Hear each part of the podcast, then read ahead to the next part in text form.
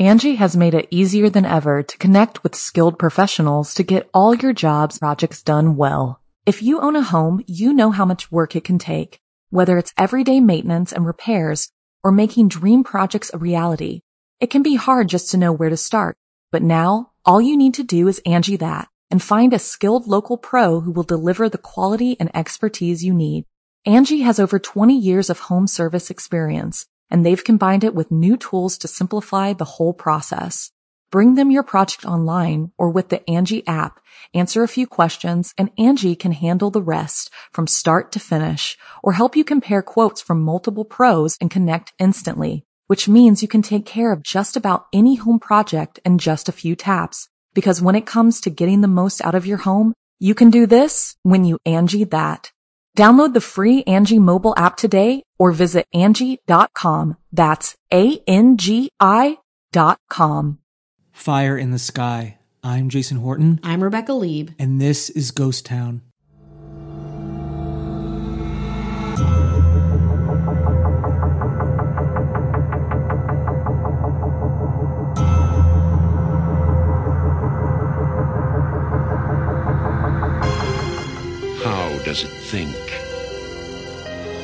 What makes it move?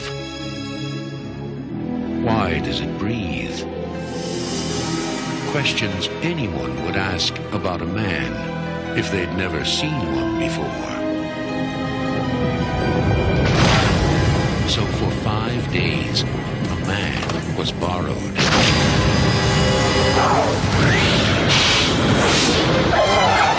The story that Travis Walton and five other witnesses told was so unbelievable, so unimaginable, that it has become the most famous case of UFO abduction ever reported.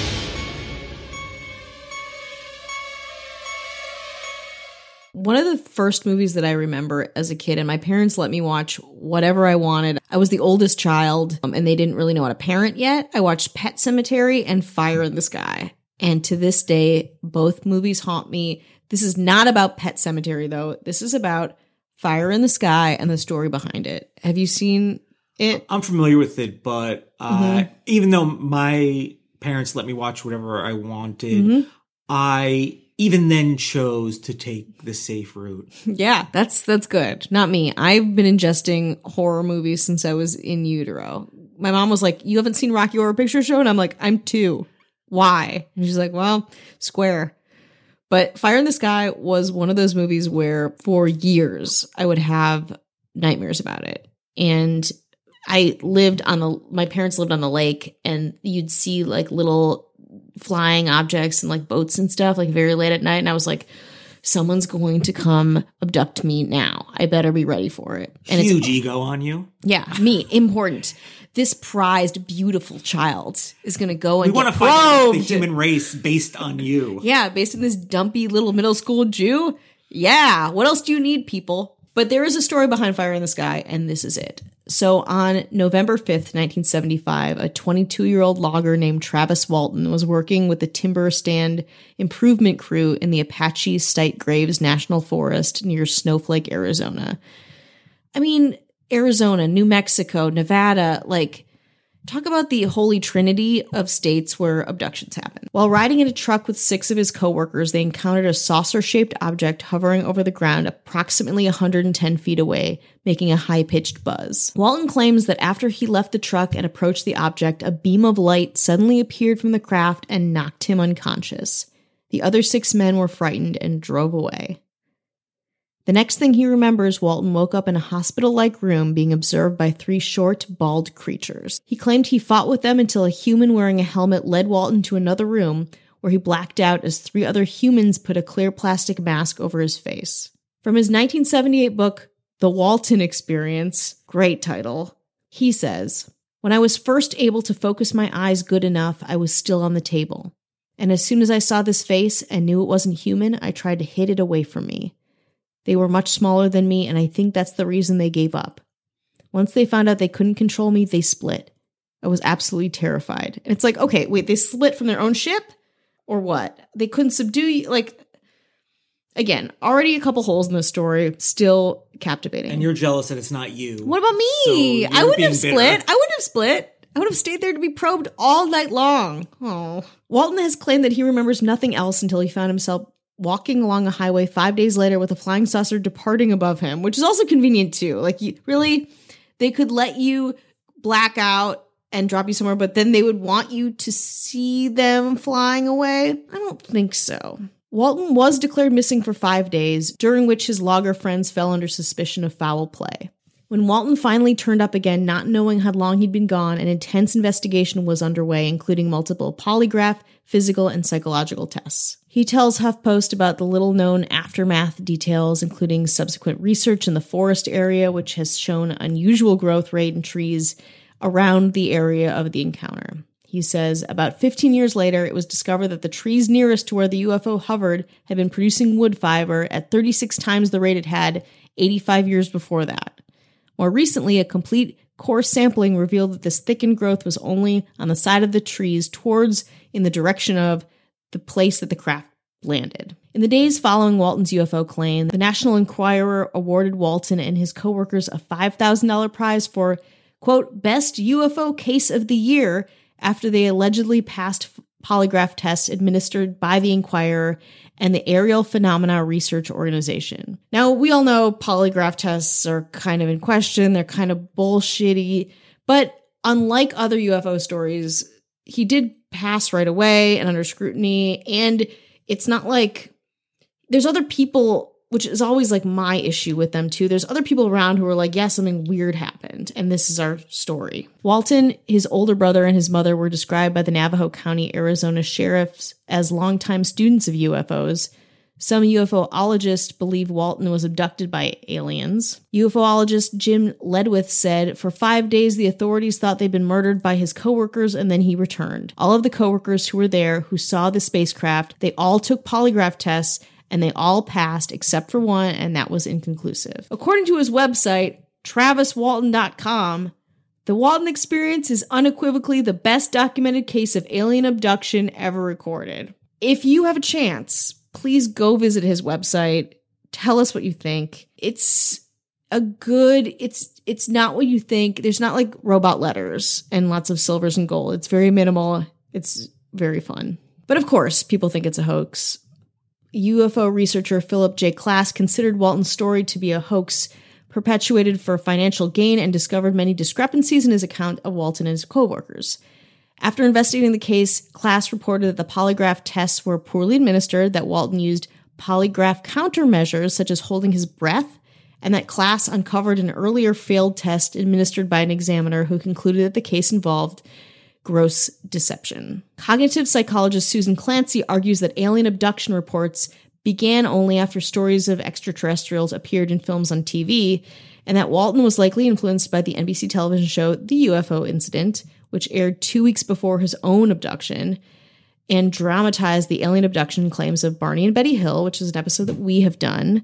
Um, and is also very complicated and very interesting and has very similar issues, as you might imagine. In 1978, Walton wrote the book The Walton Experience, again, great title, detailing his claims, which became the basis for the 1993 film Fire in the Sky, which I watched and had abduction envy around. Paramount Pictures described Walton's account as too fuzzy and too similar to the other televised close encounters, so they ordered screenwriter Tracy Torme, who wrote for Star Trek and Sliders, uh, and is also Mel Torme's son, to write kind of a, a sexier abduction story. And it is, like, really reading through Walton's testimony and the movie, they're very, very, very, very different. Um, Walton also sponsors his own UFO conference in Arizona called the Skyfire Summit. In 2008, Walton appeared on the Fox game show The Moment of Truth and was asked if he, in fact, was abducted by a UFO on November 5th, 1975. He said yes. His polygraph at that time determined he was lying. There's a lot of things happening here and a lot of things similar to the other abduction stories and cases that we've covered. There's the idea of a convenient exposure to another abduction story in the media or in a book and it happening within weeks or months of that. There's kind of compelling evidence for it in that other stories maybe corroborate it, but also against it in that, like, I you have made now a career off of abductions and you have your own conference about abductions. You've become the abduction guy.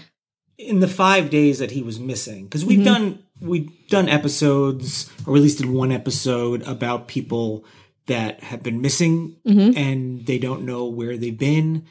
Talk about uh, being in a fugue state i think is one of the things.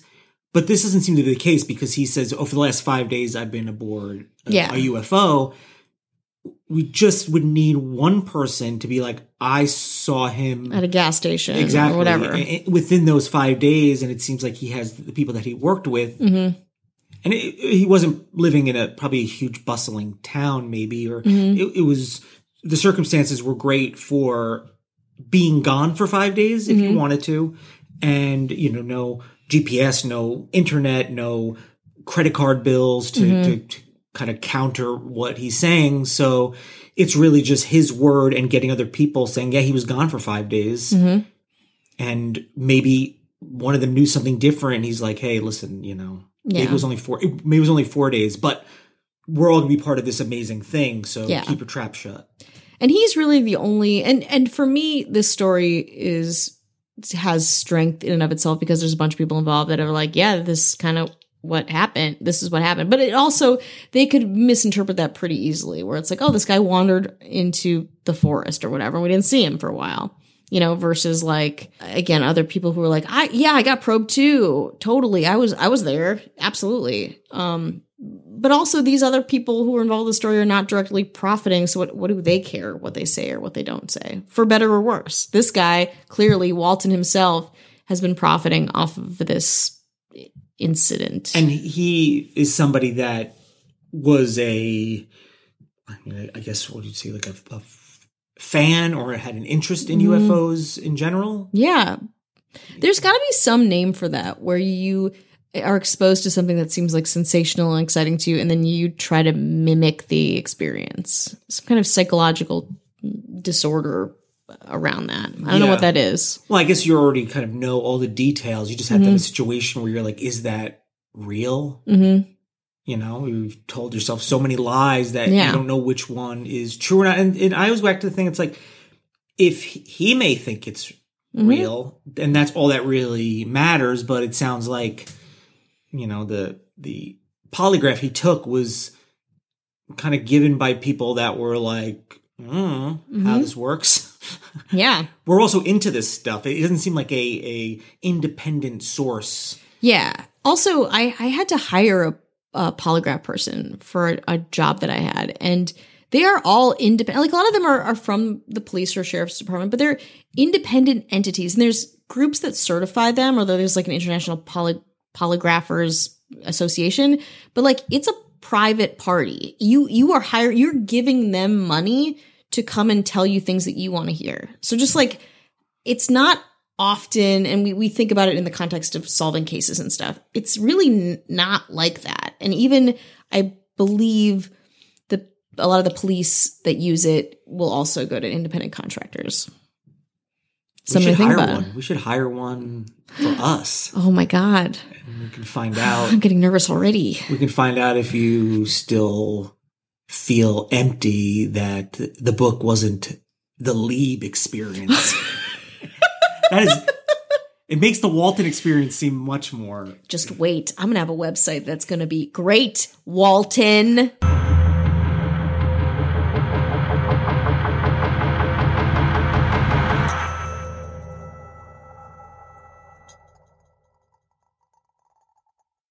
Angi has made it easier than ever to connect with skilled professionals to get all your jobs projects done well. If you own a home, you know how much work it can take, whether it's everyday maintenance and repairs or making dream projects a reality.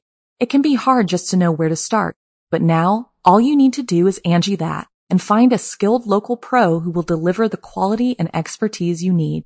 Angi has over 20 years of home service experience and they've combined it with new tools to simplify the whole process.